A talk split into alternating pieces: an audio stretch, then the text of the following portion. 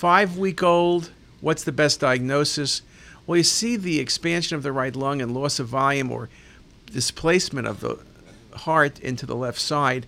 And you really, when you look at the coronal, you can see this mass effect on the right. It's a large air containing structure. It's not pneumonia, and I don't see a foreign body. You can have foreign bodies causing obstruction, but then it's collapse. Sequestration is collapse and posterior, usually on the left basilar zone. Posteriorly, this was a great example of congenital lobar emphysema.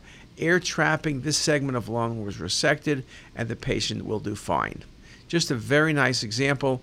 And just because I couldn't show you more than two images, I thought I would show you the 3Ds here as well. And just a very nice example when you look at the 3D of congenital lobar emphysema.